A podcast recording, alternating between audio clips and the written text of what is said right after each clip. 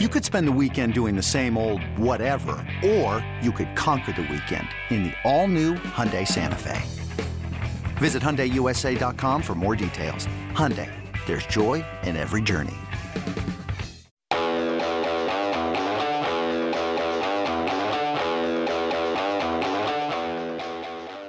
Hey, it's Fitz, and if you don't know who I am, here's a quick bio. Veteran sports journalist who writes, does TV, radio, and is a longtime podcaster. Also, I have stage 4 prostate cancer, so my doctors advised me to stay home during these COVID 19 concerns. So, what am I doing with my time? I'm calling some of the many friends, athletes, coaches, and colleagues who have been part of my life during more than 30 years in journalism. Oh, and I'm hitting the record button. Welcome to my life and the Life of Fitz podcast. In preparing for this episode, I realized something mind boggling. I have known Bobby Burton for 25 years, and we didn't get to know each other until I was out of the newspaper business. That stunned me, but Bobby and I go way back to when I was working for the Wichita Eagle, not on the newspaper side, but creating a Kansas State sports magazine called Purple Pride. It was in 1995. Burton was working in Austin at the National Recruiting Advisor, and he became my go to guy for National Recruiting Scoop when it came to the Kansas State football program. Men such as Brian Gates and Jeremy Crabtree signed on to help me locally. Because here's a dirty little secret. I'm not much of a recruiting guy. First, I don't possess the memory to recall height, weights, and 40 times for a long list of potential K State players my brain works differently than that. So, from the very start of my time publishing a magazine and now a website, I've leaned on guys such as Bobby Burton. Now I have Go Powercats football recruiting editor Ryan Wallace and the team of experts at 24 7 Sports to lend a hand. But my very first recruiting guy was Bobby Burton who went on to work for the original Rivals.com and recruited me to join the network. Eventually, he helped found 24 7 Sports and now is in a much lesser role as he explores other endeavors, including owning a barbecue restaurant in Brentwood, Tennessee. I'm certain Bobby and I will spend way too much time during this call talking about our passion for barbecue. Now let's call my longtime friend, Bobby Burton, in the suburbs of Nashville.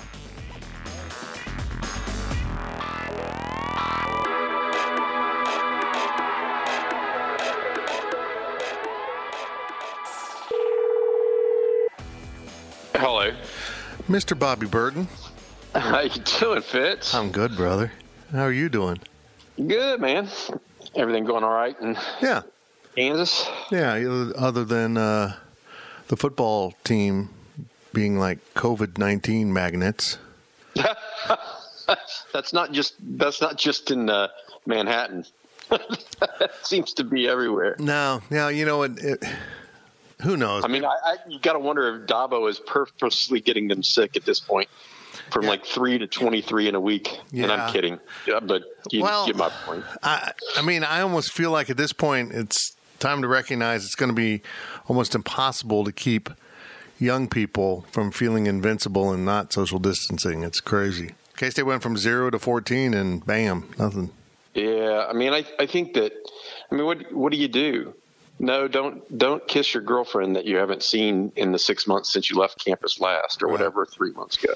Now, I, I think that I, I just I think that college football is going to look different. I think that uh, not just on the field, but also in the stands and everything about it. I mean, I, it's hard to fathom uh, tailgating with masks on. Uh-huh. I mean, just, how do you do that? It's hard to get to the beer. I you know. and that's the important part of tailgating right there. Yeah, exactly. I don't know what's going to happen, man. I, I've got a bad feeling we're not going to get to a good place and we're not going to have enough players to play college football, let alone when the players get around older coaches and older support staff and, you know, maybe less healthy young people that are helping out the football program and someone gets really sick. So we'll see. Yeah, yeah. I I think that that's a we got what sixty or what seventy five days, eighty days now Yeah. left. Yeah, in case they just shut So- down for two weeks, so that takes out, you know, 20, 25% of that time. Yeah, and so you're you're looking at um, really, if it if it doesn't run through them, you're going to look at a. It, you very well could be looking at a team that plays fields 40 players in a game.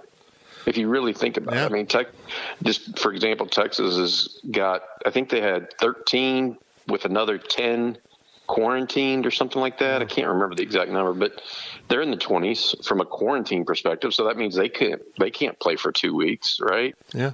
And so that if you have 80 scholarships and not everybody has all 80 scholarships out, it, you could literally be talking about 40 going to a big away game with 40 or 50 kids and maybe your third string quarterback, you know, and that's that's going to play havoc on what goes on this season with the rankings and all that stuff. I think that uh, we'll probably see how all that rolls out. The best thing that we can hope for, as you know, is some kind of cure or and mitigation of all this uh, of the disease itself once it does take hold, because that's what you know. As a 50 year old man, you know, and I'm, I know you're in my age range um, and have had some health issues. That that's what scares us all. Yep. Uh, from that standpoint, is um, once you get it, it's kind of you, you, don't know what's going to happen because it tr- treats different people differently. It's such a strange world. I I've been trying to be, you know, self quarantined. I rarely go out. Maybe, you know, to a garden store here and there, and so that we can keep working in the yard, so I can stay active and not lose my mind locked up inside. But just now I realized I switched to Team iPhone, Bobby. It was a big life decision. Um, you know, I, it's one of those that I really wrestled with, but eventually uh, all the camera and different things that they've come out with on this 11 got me over the hump. But I ordered a dongle, one of my favorite words now in the English language, uh, because the iPhone doesn't have a headphone jack. And to record mm-hmm. this phone call, I need the dongle that gives you a headphone jack. Well, mine didn't get delivered on time, so I just went out to find one. And the only place I could find that was open this morning to go find one was Target. And I have not been in a big store since all of this hit. So it was with great discomfort that I entered Target. I could see, like, around every aisle, the little COVID monster. Yeah. The little Rona just hanging out, ready to yeah. jump on me. But it wasn't bad. I mean, well, did, uh, let me ask you this. So this is a good a good barometer. How many people in the store had masks on?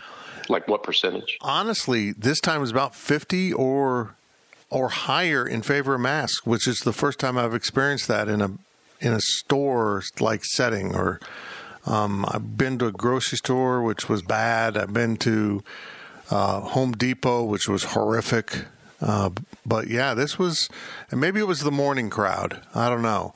Uh, but uh, yeah, there was I was pleasantly surprised, and it wasn't real crowded to start with, so that that made things a little bit easier. But yeah, uh, it's not good, and and hopefully more and more people are beginning to understand that wearing a mask is not a giant government conspiracy. Uh, that that we, it's going to improve how like 75% of the population looks.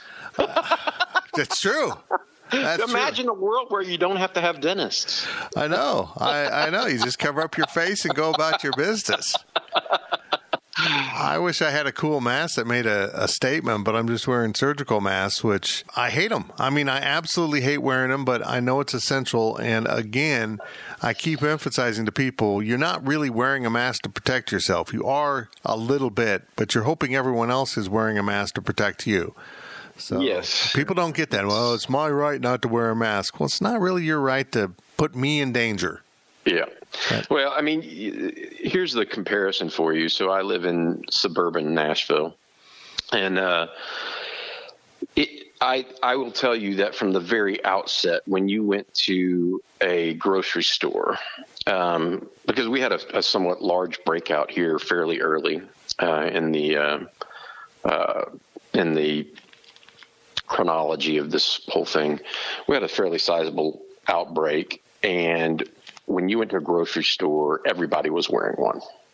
So that was good, and the numbers stayed down for a long period of time. And then about three or four weeks ago, more people started going out. I would go walk in the. We have a park that's kind of like got some hiking trails, and I would wear a mask to that, and then just kind of take it off as I'm walking, unless right. somebody comes near me, you know, or whatever. Yeah.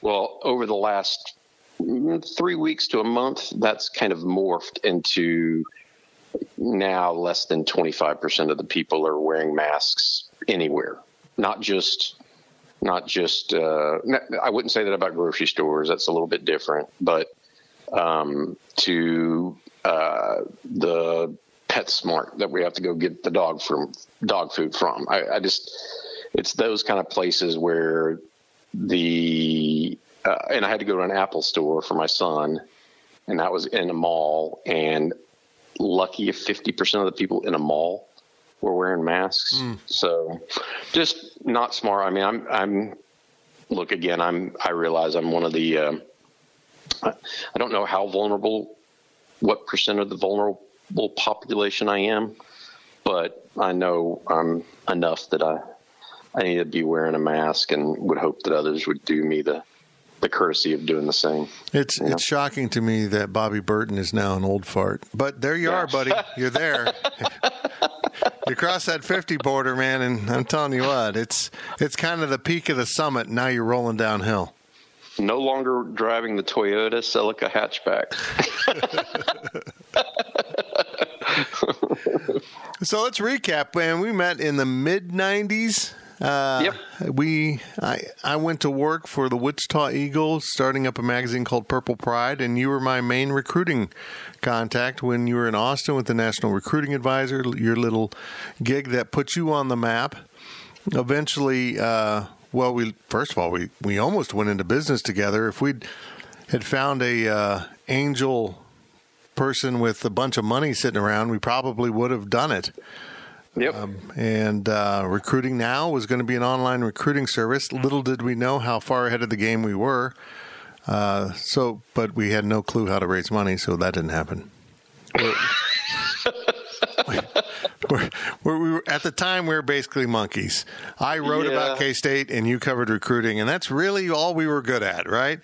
Yep, no doubt. And so, I think that that's uh, you know, I feel like. Uh, we were ahead of our time, and I feel like uh, um, we probably ended up both in the right spots at the right time. I mean, you, have uh, parlayed what you've done at K State into you know something that's, in my opinion, a um, blueprint for what other uh, people should try to become when they cover a team in, in a, an authoritative way and a, a way that really brings uh, not just the information to them, but actually brings the fans together in an educated fashion and right. not some hyper uh, unfair or uh, I don't know how to say it, but some some go over the top with their fandom, right? And some try to keep it uh, real for their fans so that they actually can can uh, discern what's going on as opposed to you know, everything's rosy. This is the greatest place on earth type thing. Um, and so from that standpoint, I, I think, and, and, you've had success because of it and enjoyed it. And you and Becky have done uh, tremendous stuff. So. Yeah, it's been good. It's been good. Eventually, uh, you started to go to work for Rivals that when it when it was birthed back in the late '90s, and brought me on board, and off we go into the online world. And it's kind of amazing how you know, you mentioned the business, how it's evolved. I mean, we were a magazine, then we were a magazine with a kind of a small website that, you know, that early rivals, the model sucked and it didn't quite work. Ad dollars weren't what anyone expected. And then enters Shannon Terry and changes both of our lives. Um, yeah. And, uh, I mean, you in particular, you and Shannon became very close. And uh, as everything broke out uh, over the course of time, you both ended up uh, doing time at Yahoo. I, am glad you you get you survived your time in prison, and um, and broke off to uh, after the non competes to start 24 seven, and here we are. And you have now retired from that side. Do you miss? Big question here. Do you miss covering recruiting? Oh yeah. Wow, I didn't expect yeah. that answer. What was it about that that you loved so much? So, when I was a kid, um, growing up, my parents, you know, we didn't like everybody probably our age, or like most middle class, lower middle class kids. When we went on vacation as kids, we went, we drove in the car everywhere. So if it was um, Colorado, we got in the car and drove across the state of Texas and drove to Taos, New Mexico, and then up to Denver the next day. You know what I mean? Mm-hmm. And uh, if we went to, um, I had cousins that lived in Milwaukee. We would drive two days to, to Milwaukee, and and invariably those were always during the summer months, right? And I was a big sports fan, sports fan, college football in particular at that time, pro football. Um, and I would buy Athlons or Lindy's or Sporting News, and I would literally sit in the back of my parents' Delta 88 and read them to myself for hours and hours and memorize. And one section of those uh, books was always recruiting. And it just, I mean, it stuck with me. I remember reading about Eric Dickerson being the number one recruit in the country when I was probably eight, nine years old, you know, and uh, he, he grew up in a town that was probably 60 miles west of, of um, Houston. And it was just, it always stuck with me. And, and I went to, my dad would take me to high school football games when I was growing up, not just uh, the ones that, that uh, my uh, high school played, but, or my, uh, you know, I was in middle school or elementary school, but he'd take me to go see other games. Um, and we saw, you know, a handful of good players that would end up playing on Saturdays and then Sundays. And it's just part of who I am. And so when you ask me if I miss it, uh, I really miss not necessarily covering it and having to go out and do the interviews and uh, chase people. I do miss talking to the kids. Hmm. So I, I, I, don't miss having to be the first one to break a story. I do miss actually having the conversation with the 17 year old kid about where he wants to go to school, about what he's trying to accomplish with his life through sports, those sorts of things. Right. You know, um, I miss that, and I miss actually seeing them live on Friday nights. You know, I I miss that immensely. Um, at the same time, um, if if I did that now, I wouldn't see my kids on weekends. You right. know, right. and so uh, about really right when we had my uh, our first child is when I said, you know, I got to change because I was working hundred hour weeks and on the road constantly, and and um, if I was going to do that, that there was just no place for that to end up where it was. Which, you know, by the way, is one of the reasons Jeremy Crabtree is so great. Mm-hmm. A guy that we've both known for such such a long time, and a key part of, of what Rivals became, et cetera. So, yeah, Krabby's amazing. Uh, he's a yeah. he he could probably, even though he's kind of out of recruiting right now because uh, ESPN, he was part of the ESPN cuts. He's working for a TV station in Kansas City. He could probably still tick off the top players in the country. Just he just yeah. No. People think he would have his computer open while doing radio and be reading stuff off his computer, and he wouldn't. It would just be coming effortlessly out of that brain. Pretty yeah. Amazing. So I don't know if you. I mean, you know that people that don't know Krabby, I, is he pretty well? I, I assume he's pretty well known among the. Oh K-State yeah, yeah, he's a K Stater. Yeah. I mean, I kind of so, gave him his start, and then he went work for the Star I, and did recruiting there. Absolutely, he, he he went to work for you, then he worked for the Star, and then he came to work for us at the National Recruiting Advisor. Um, and you recommended him to me, and uh, J- Jeremy came down to um, Austin and worked there, I guess, for three years, 2 mm years, um, and then Rivals was there, and he was part of that whole startup. And um, uh, I worked by Jeremy's side for a good five, six years, I guess, um, and uh, just a hard worker he loved recruiting as much as I did. Uh, that was the one thing that um, I went through a bunch of people that thought they liked recruiting but weren't necessarily willing to work at it. Um, but I, will just give you an example. When we first when I first brought Jeremy down there, it wasn't like I was paying a whole bunch of money, right? Mm-hmm. But I told him, look, I, this is a hard working job. We're trying to do something here. And we would literally work from, on Sundays, just Sundays. We'd literally work from 10 in the morning until 2 in the morning. That was our Sunday. So kind of like you after a Saturday football game, right? Right. Where you had to get the whole magazine out that right. day. It was basically. horrible. Yeah, it was yeah. amazing yeah. and horrible at the same time. Yeah, so we would literally, the two of us would call recruits from 10 o'clock until 8 or 9 o'clock at night across the country. 10 o'clock in the morning. I mean, literally. Um, and we had a database, and we would just call, call, call, and then we had to update that 900 number for hours uh, on the various schools.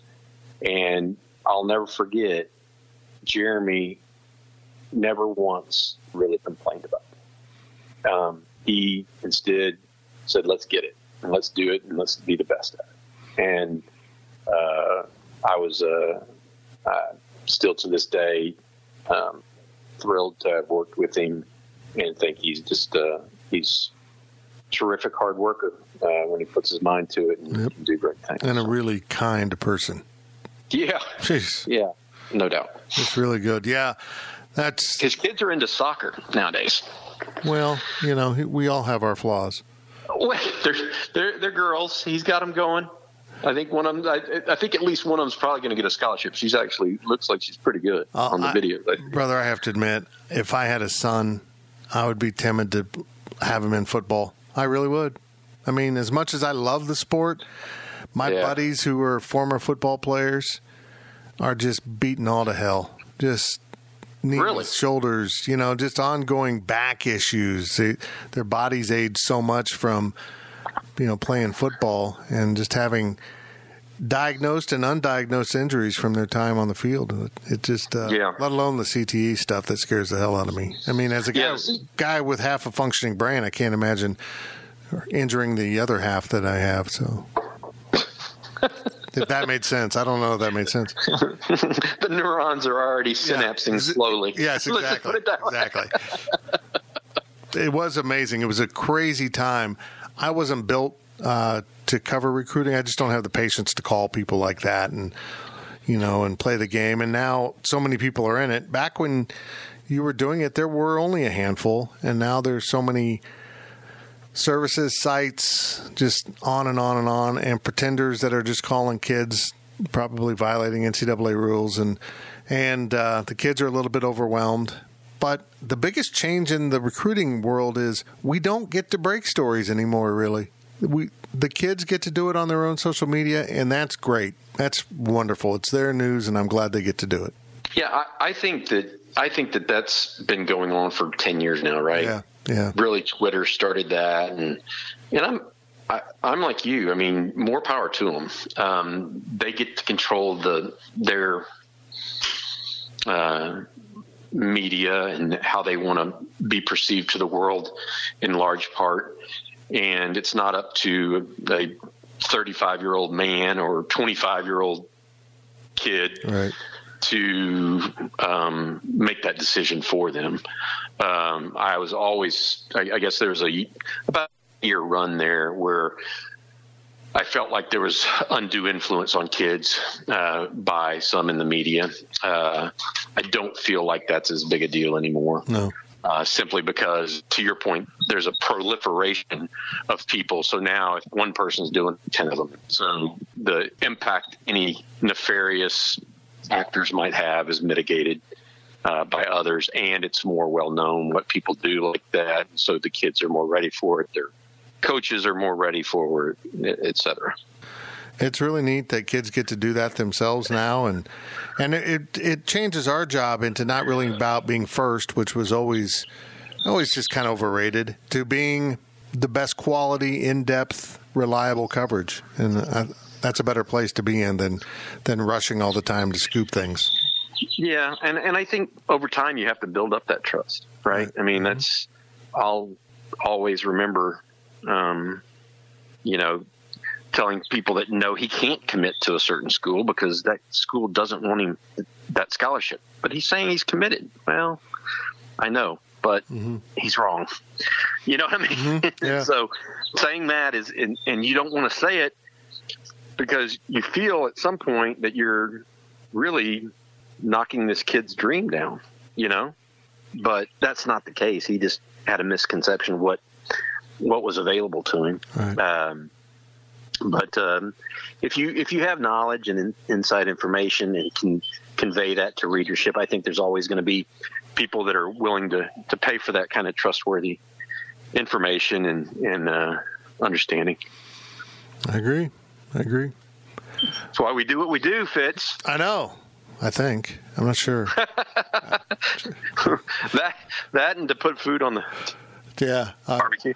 I just, uh, I just, I need football, man. I need some football, and I'm beginning to think it's not going to happen, and I, it just breaks my heart. Just breaks. Well, how, are you a Chiefs fan? I am, and that was fantastic. I never thought I'd see the day. And I, Yeah. I'm, I, I can't even express to you how much I love a guy from Texas, and his name is Yeah. Patrick. Yep. He's tremendous, isn't he? Yeah, and and not only as a player, he's he's just been a perfect fit in the community of Kansas City. Oh, good, good. So, uh, true story. My um, my father-in-law uh, and mother-in-law are both from Kansas City. Um, grew up there. Went to, I think he went to Kansas City. I don't know. It's now. I've been by the school that is no longer, um, but it was in Kansas City, Missouri. But he sent me by the high school one time when I was there uh, on business, and uh, the high school is no longer no longer there. So it's old school Missouri uh, south of the city. Anyways, uh, he is a huge uh, Kansas City Chiefs fan, and so I do watch quite a quite a bit of Chiefs football nowadays. He lives up here in Nashville. They he and his family moved over here. They're getting kind of old, you know, and uh, so they moved over here uh, to be with the grandkids and us, and uh, they live a neighborhood over, and we go and we'll watch uh, a lot of the Chiefs together, watch the Super Bowl together, obviously, but he's a big Patrick Mahomes fan, to say the least. He's incredible. He's incredible. And as amazing as it was that he brought a Super Bowl championship to Kansas City, you probably haven't heard the latest he's done. He has convinced Whataburger to come to Kansas City. What? Yep, he tweeted at Whataburger to come to Kansas City, and they are building their first location in uh, the suburbs of the Missouri side of Kansas City in Lee's Summit. Oh, dude. It's a game That- changer. I love him so much. I, he, I, he next he's going to cure my cancer. That's all he can do now to make him more Super Bowl Whataburger. Cure that cancer, Patrick, and I will build a statue of you in my front yard. He, uh, that's awesome. The closest Whataburger to us is in uh, just north of Birmingham, so I got to drive about two and a half, three hours get one. Yeah, yeah. We're Edmond is well, Stillwater is technically our closest, but Is it? yeah, that's uh, I don't know. I'm I'm just I'm so happy. I'm just so- I mean happy fat happy fat guy. Just great. Oh, dude.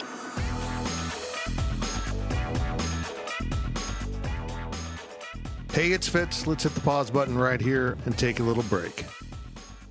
This episode is brought to you by Progressive Insurance. Whether you love true crime or comedy, celebrity interviews or news, you call the shots on what's in your podcast queue. And guess what? Now you can call them on your auto insurance too with the Name Your Price tool from Progressive. It works just the way it sounds. You tell Progressive how much you want to pay for car insurance, and they'll show you coverage options that fit your budget. Get your quote today at progressive.com to join the over 28 million drivers who trust Progressive. Progressive Casualty Insurance Company and Affiliates. Price and coverage match limited by state law. Introducing the TWO WXY v4, where groundbreaking fuel cell technology meets fresh foam cushioning for the ultimate performance. With Fuel Cell, each step feels explosive, delivering unparalleled energy return. Paired with fresh foam, experience maximum comfort throughout the game. Its lightweight textile upper offers support and breathability without sacrificing agility. Whether you're hitting the clutch shot or locking down the opposition, the TWO WXY v4 gives you the tools to play at a high level. Learn more and purchase the two way for yourself at newbalance.com.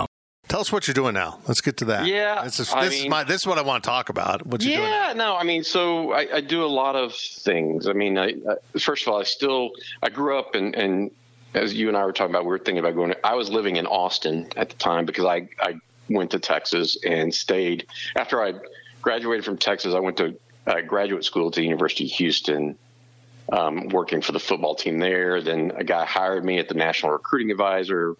Ended up being a partner there.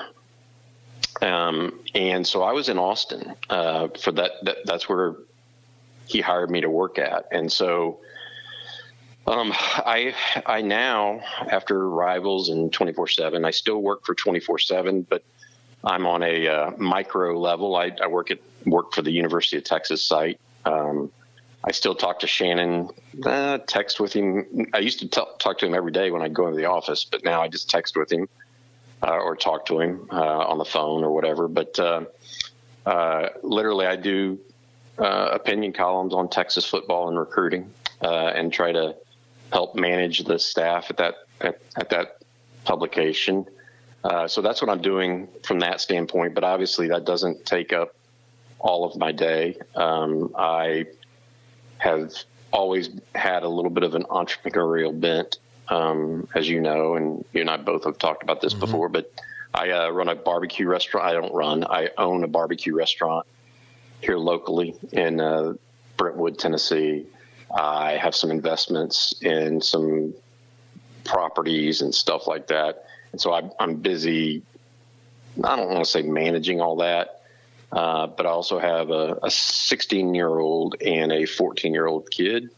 And right now, keeping them uh, happy during quarantine is, is taking up a, a lot of time because uh, they can't just go find kids and play with them, you know. Yeah. And so uh, that's kind of what I'm doing. I it's it keeps my my day busy. I've really started uh, about a year and a half ago. I started exercising heavily um, to try to get myself back into shape, and I've been successful with that. So all of that mixed together is is kind of what I do now, um, and not one piece of it is more important than the other to me, which is uh, interesting.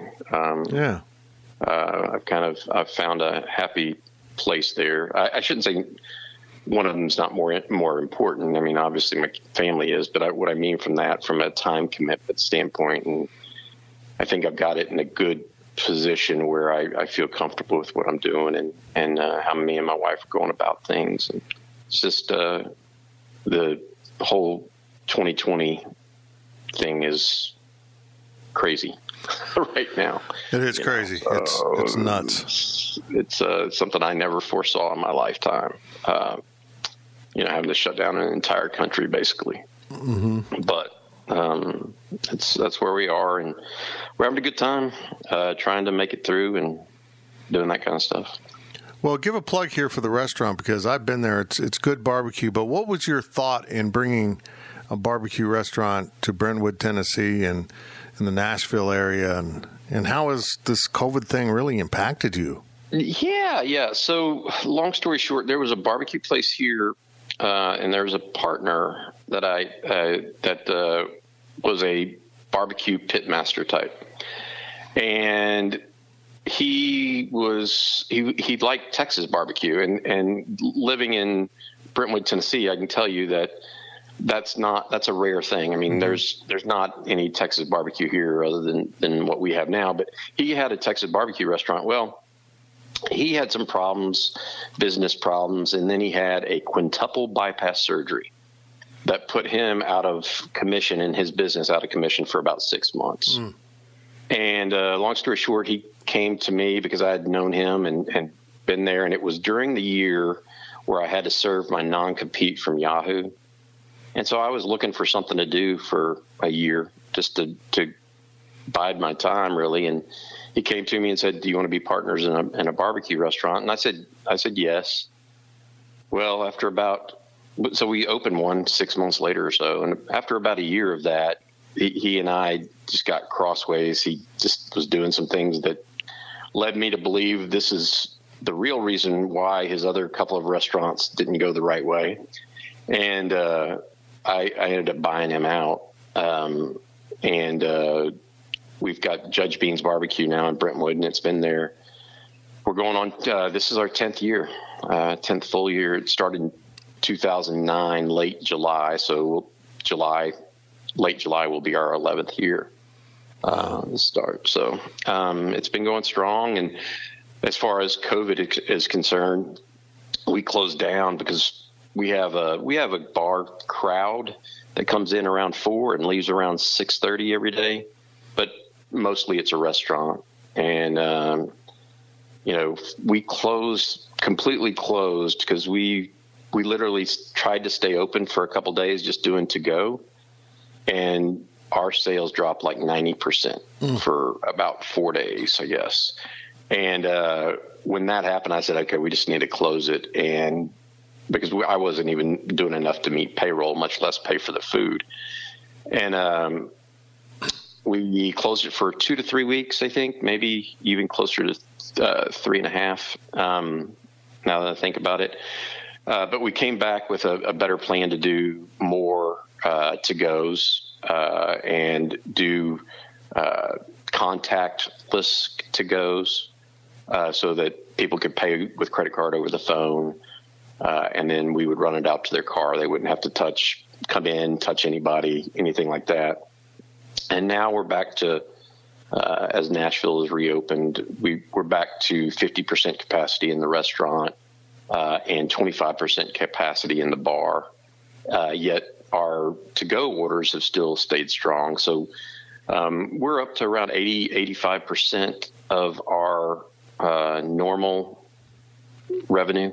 Nice. From, uh, from, from that. So uh, the thing is, it's, it's definitely changed um, some hours for our guys in the kitchen. Um, and so they're definitely feeling it um, as much as anybody right now from a financial standpoint uh, people are being abnormally gracious to the to the wait staff That's right awesome. now That's with awesome. tips. So yeah, so usually you know it's in between people leave in between fifteen and twenty percent for for staff uh, for waiters and, and servers. Um, it, they're they're well over twenty to twenty five percent right now. So somebody comes in, they a fifty dollar you know, for a family of four, fifty dollars, they'll leave twenty five, thirty dollars sometime tip just trying to because they know these these people are are uh, having a hard time right now. So uh, that's been something that, that's really been encouraging. Well, that is good. Um, well, I mean, they, they, and you have to remember the the servers and, and people they don't have the volume either that they you, that they once relied on right to make their living. And so if you have half the people in your restaurant, that means they get half the tips they used to used to get and can service half the people. And so it's it's important when they do have shifts that they that they're making some money enough to, to be there for, for those people to, to have a nice dinner. Okay, from a business owner standpoint, um, you mentioned you had a pit master partner, but I now imagine you have a pit master employee uh, mm-hmm. or employees, probably a group of guys that does that, and or gals. And uh, what, from a smoke standpoint, makes Texas barbecue unique? Oh, interesting. Yeah, that's a good question. So it is it is a actual singular pitmaster. He, he was the same one that was there before, except it, it, the previous uh, partner used him as the as the hmm. head guy. So basically, he's been the same pitmaster for 10, almost 11 years now. So he, there's him. Um, and I, what makes Texas barbecue different than some others is the type of wood we use typically. Um, so in Texas, you use mesquite primarily. Right. Um, mesquite is a tree that may grow to 10 feet, 15 feet. It's not a big tree. Um, and it's plentiful uh, throughout Texas, but primarily um, uh, as you go out west. Um, however, uh, and we started uh, you, we started off using that, but we just can't get mesquite wood here, um, and so the closest that we can get is hickory, and so we use hickory. And one thing we do. Uh, and I can't speak to every different type of, of, barbecue, whether it's Carolina or Kansas City or I mean, I went and ate barbecue in California. I can't believe they call it barbecue there, but the, I mean, it's horrible. It's really bad. But my point being, um, the, the type, what we do is we literally you know, rub it down with the brisket, trim it, trim it, rub it down with uh, various spices, inject it. Uh, we do that with some uh, Cajun butter, um, and then low and slow. Um, it'll it'll take a full 24 hours for us to, from start to finish to to get it uh, ready to go. But that's what we do, and uh, we use the. I mean, just to be clear, we use, and this is another thing. Our goal is to use the charcoal to cook the meat, and the wood to flavor it. So a lot of people try to cook and flavor with just the wood. Yeah. Um, and uh, we we actually use the charcoal to cook and the wood to smoke. Um, and it, it uh, that's that's kind of been what we've done forever, and I think it it uh, it tastes really good. Um, I will say that that some people um, nowadays, and if you have a a big business, they don't even use charcoal and wood that much anymore. They use those electric smokers. So they they do use wood, but it's uh, it's a different ball game with electric smokers. But we we have the old school pit that it's really it's just homemade um, out of old uh, oil pipeline pipe. It's like a I think it's 24 inch pipe. So with a, a smoke box and a hot box. Yeah, when I was down there last, you or recently, I guess I don't know how many years ago. It all runs together, Bob. At our age, we just it's just it's just a sad. We talk reality. by decades. We talk by decades now. Yep. Recently, recently, about ten years ago, uh, you took me back there, man. I was just fascinated. I was like a kid in a toy store watching your guys work the, you know, move things on and off and keep the temperature and the fire at the right in the right range. It was it was cool. It was cool, and then yeah. I smelled like smoke all day, and I was probably quite possibly the sexiest guy in Nashville the rest of the day. Did Becky think so? mm, man, I smelled like I smelled like wood and Irish charm. That's that's what I smell like. I tell you what. So whenever I go up there, um, and I come home, my my wife just looks at me and just like goes in the other room. My daughter is the one that gives me hell, though. And she, she's like, "You smell like," and I'm like, "Yeah, well, too bad." Daddy's been slaving over about, the coals. There's something about them, you know, smoked meat tastes good. Oh man, uh, some it's the caveman in us. I know. I shared my dream with you, and uh, you laughed at my dream that I would like to own a barbecue like hut shack in a tropical location, and and just right off into the sunset, smoking meat, giving it to tourists and locals, and selling it, and just doing my thing. So kind of like Tom Cruise with cocktails and dreams. Exactly. serving here. which, which I'm not going to juggle barbecue though. That'd just be weird. Um, was Becky and I's first date? Cocktail. Are you kidding? Really? Fantastic. Yeah. yeah. But I mean, with that kind of romance, she couldn't say no. No, there's no chance. No, and had uh, be, it had to be that face you have that that gorgeous mug. Yeah, exactly. It uh, once you take her to see Tom Cruise juggling liquor bottles, it's over, brother. It's just... over. Poor woman never stood a chance. Yeah, no, I mean, so where would you want to go? What's what's your favorite tropical place? Well, I've never been there, um, but uh, Belize seems right in my pocket zone. Like, uh, hmm. you know, it's in, it's off of, it's part of Mexico. It's in that Caribbean part of the Atlantic. I mean, uh, don't be and, like don't uh, time out, time out, time out. Don't be like Trump and say like Finland's part of Russia.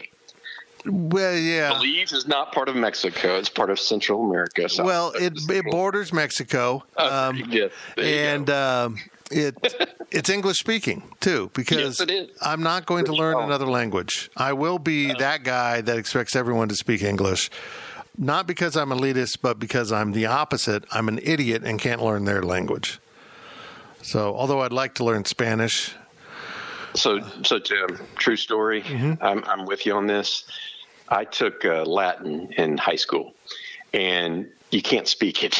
it's an awkward language. I was actually a uh, honors economics major at Texas. Okay, and so I I went and I was in school to be an honors economics major. I just started my second year there, and it was the so it was the third semester, and I, I was taking French. Okay, so it was my third semester of French. The problem with the honors economics major for me was that it required two full years of a foreign language, mm. and I placed out of Latin, uh, two or four semesters of Latin for college. Uh, Latin, it for the honors economics, it had to be two years of a spoken language. And so I went to see the dean, and by the end of that day, I was a business school. I, was, I got moved from economics to the business school because the third semester of French wasn't going to happen for me. I couldn't do it. I, I, want you to think of the irony of higher education that you couldn't be in economics because you couldn't speak a foreign language.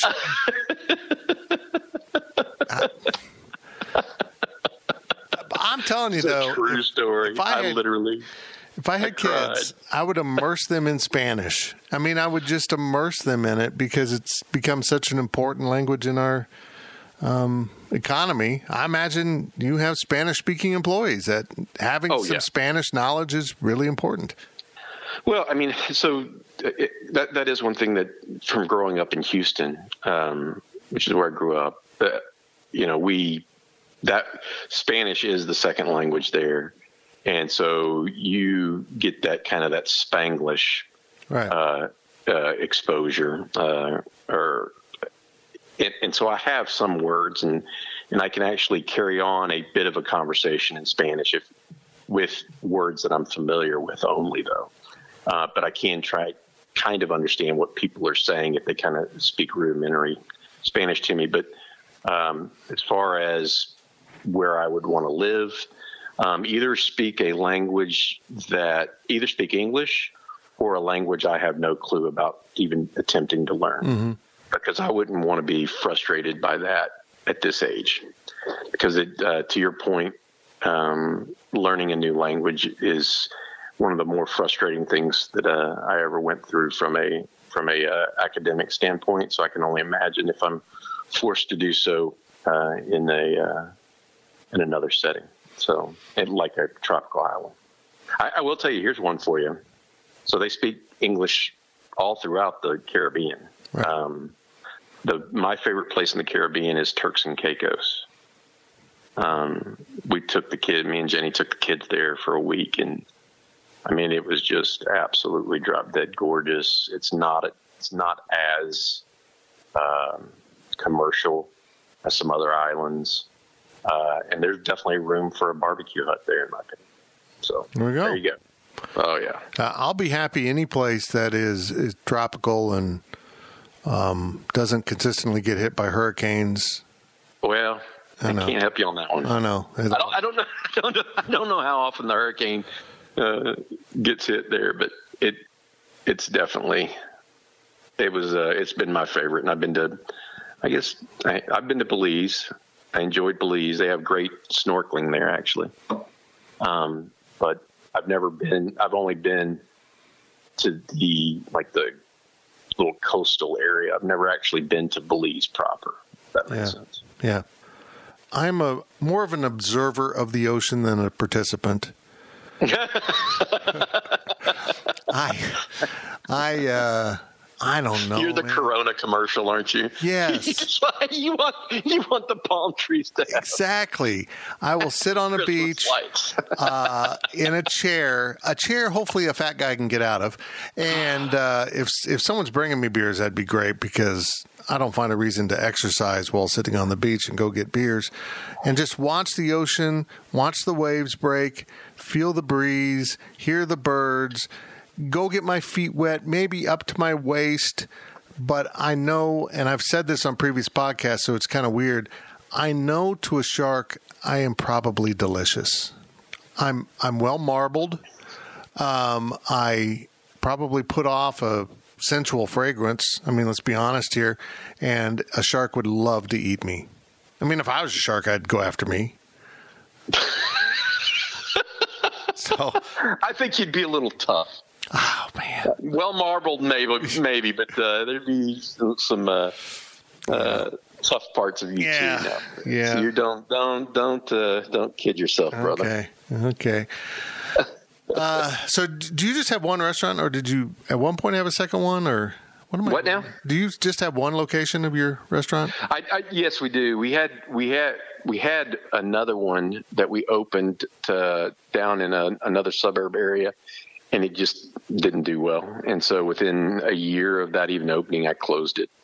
Um, and uh, we've that's been about a year and a half ago since Screw we the- closed that down. Screw those. So, They don't deserve delicious Texas. oh no, I they mean, they don't deserve it. It was a you know the, there's three rules in in uh, the restaurant business, and I forgot them. And it's location, location, location. And just to tell you about the location of that restaurant, um, two months after we closed our doors there, the Wendy's across the street went out of business. Oh God. so if Wendy's can't make it, I don't. I. I mean, I just don't. I don't have a heart. I don't. You know, it's Yeah. difficult, and I'm up. You know, it hurt me financially and all this other stuff, but I don't feel like I necessarily, you know, am the only one. You know, Yeah. Yeah, Well, I don't know of any any Wendy's that's ever went out of business except for that one. So you mentioned location, but uh, there's a certain place outside of Austin that has a horrible location. You've got to drive forever. What oh yeah, Salt Lick. Salt Lick. Oh yeah, my God, it's so good. I mean, it's it's so good you will drive through nowhere to get there. Fitz. That's where I had my rehearsal dinner for my wedding. Wow, you are, you are Yeah, it was awesome. The bus got stuck in the ditch turning in. absolutely it did. It's a Salt Lick. Yeah. Nothing But, makes me uh, feel like a more useless um, suburban faker than when I eat the Salt Lick at the Austin airport. Oh, really? Yeah, I mean, I mean, it's still the Salt Lick, but you gotta have the whole experience of going there and waiting and just the whole thing. It's Yeah, I, I totally agree. I mean, I think that obviously it, it, the other thing is you go to the Salt Lick and they have that all you can eat, um, and you really you get any kind of meat you want, and like this is something that I think that people in a lot of different areas of the country don't understand about Texas barbecue is sausage actually plays a big role in Texas barbecue Right. because of the great number of German, Czech, and Polish immigrants uh, that made up Central Texas, which is where the kind of heart of barbecue is for the state of Texas. And so, while brisket is is the bell cow, so to speak, it is uh, sausage that I think separates one place from another. Whereas in Kansas City, uh, it may be brisket, but it's also ribs. You know, you know what I mean? And Right. so, um, it's it's a little different um, in that regard. Uh, from from my vantage point, but um, I, I think that uh, that's that's always one to to look for, and and so whenever you go to the Salt Lick, and if you ever get an opportunity, next time K State plays in in Austin, um, and you go out there, I would encourage people to sit around, sit some, ask for a table somewhere near the pit. Uh, the pit is actually like a a circle in the middle of the restaurant, essentially uh, or a little a little off center, but but close to the middle of the restaurant. And if you sit next to it, you can see the the meat being cooked over an open mesquite fire, and it's just it's really neat. It's a g- great experience. that's cool. I think Yeah. that's why I don't I don't mind Texas barbecue, nor do I find it much different from Kansas City barbecue because sausage is my preferred meat, along with pork, then maybe ribs, and then brisket. And hmm, Kansas City barbecue is really about brisket. I mean, they, their brisket's amazing, but that's just not my preference. I mean, I I'll, I certainly won't turn it down. Um, as you can tell by me, I don't I don't turn down much meat at all.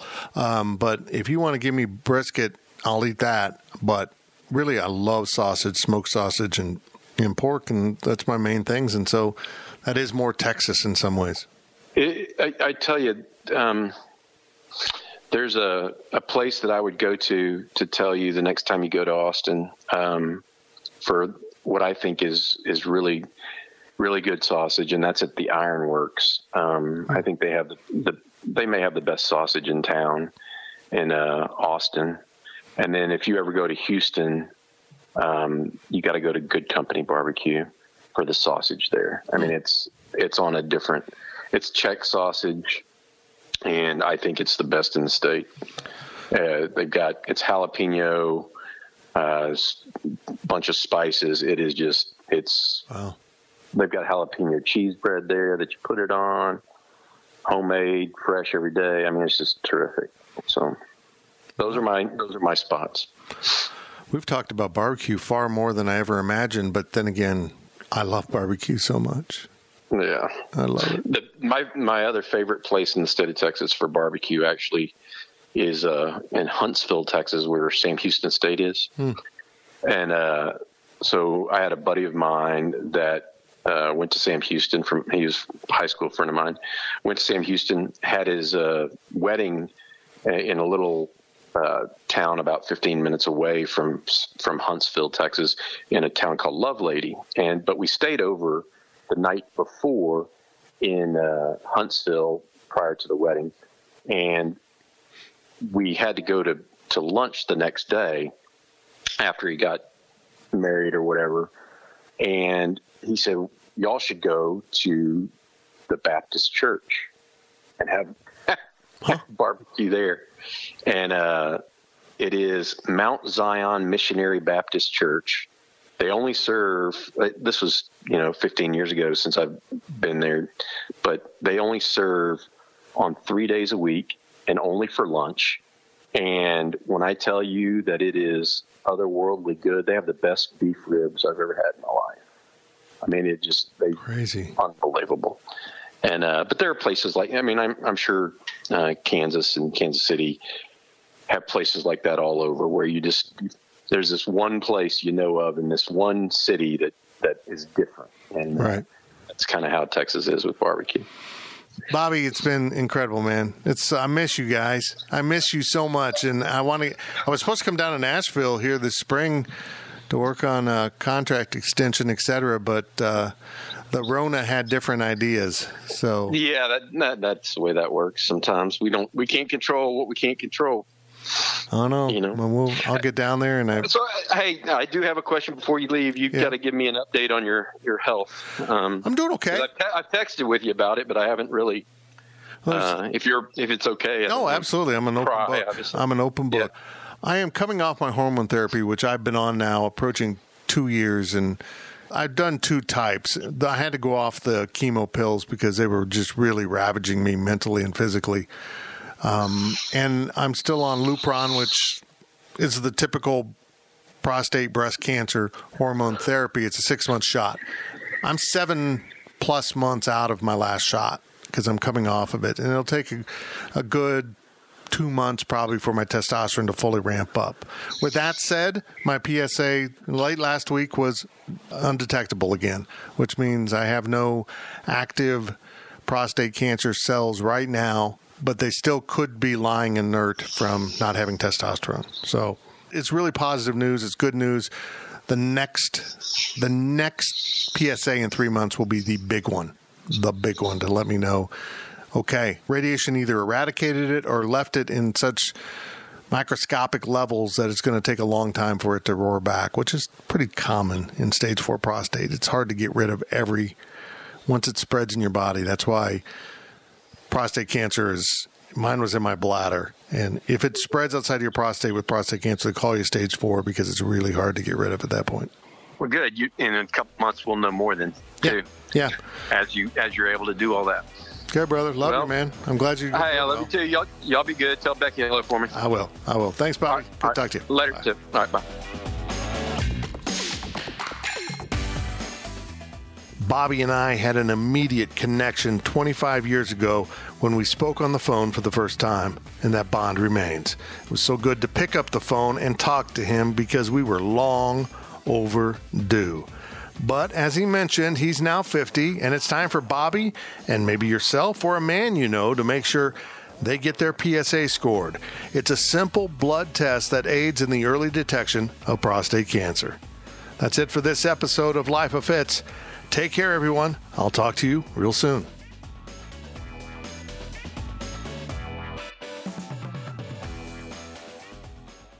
You ready for this? Yeah. If is the most original and heartfelt movie in years. Magic like this comes around once in a lifetime. This Friday, experience it with your whole family. Can we do it again? If, rated PG.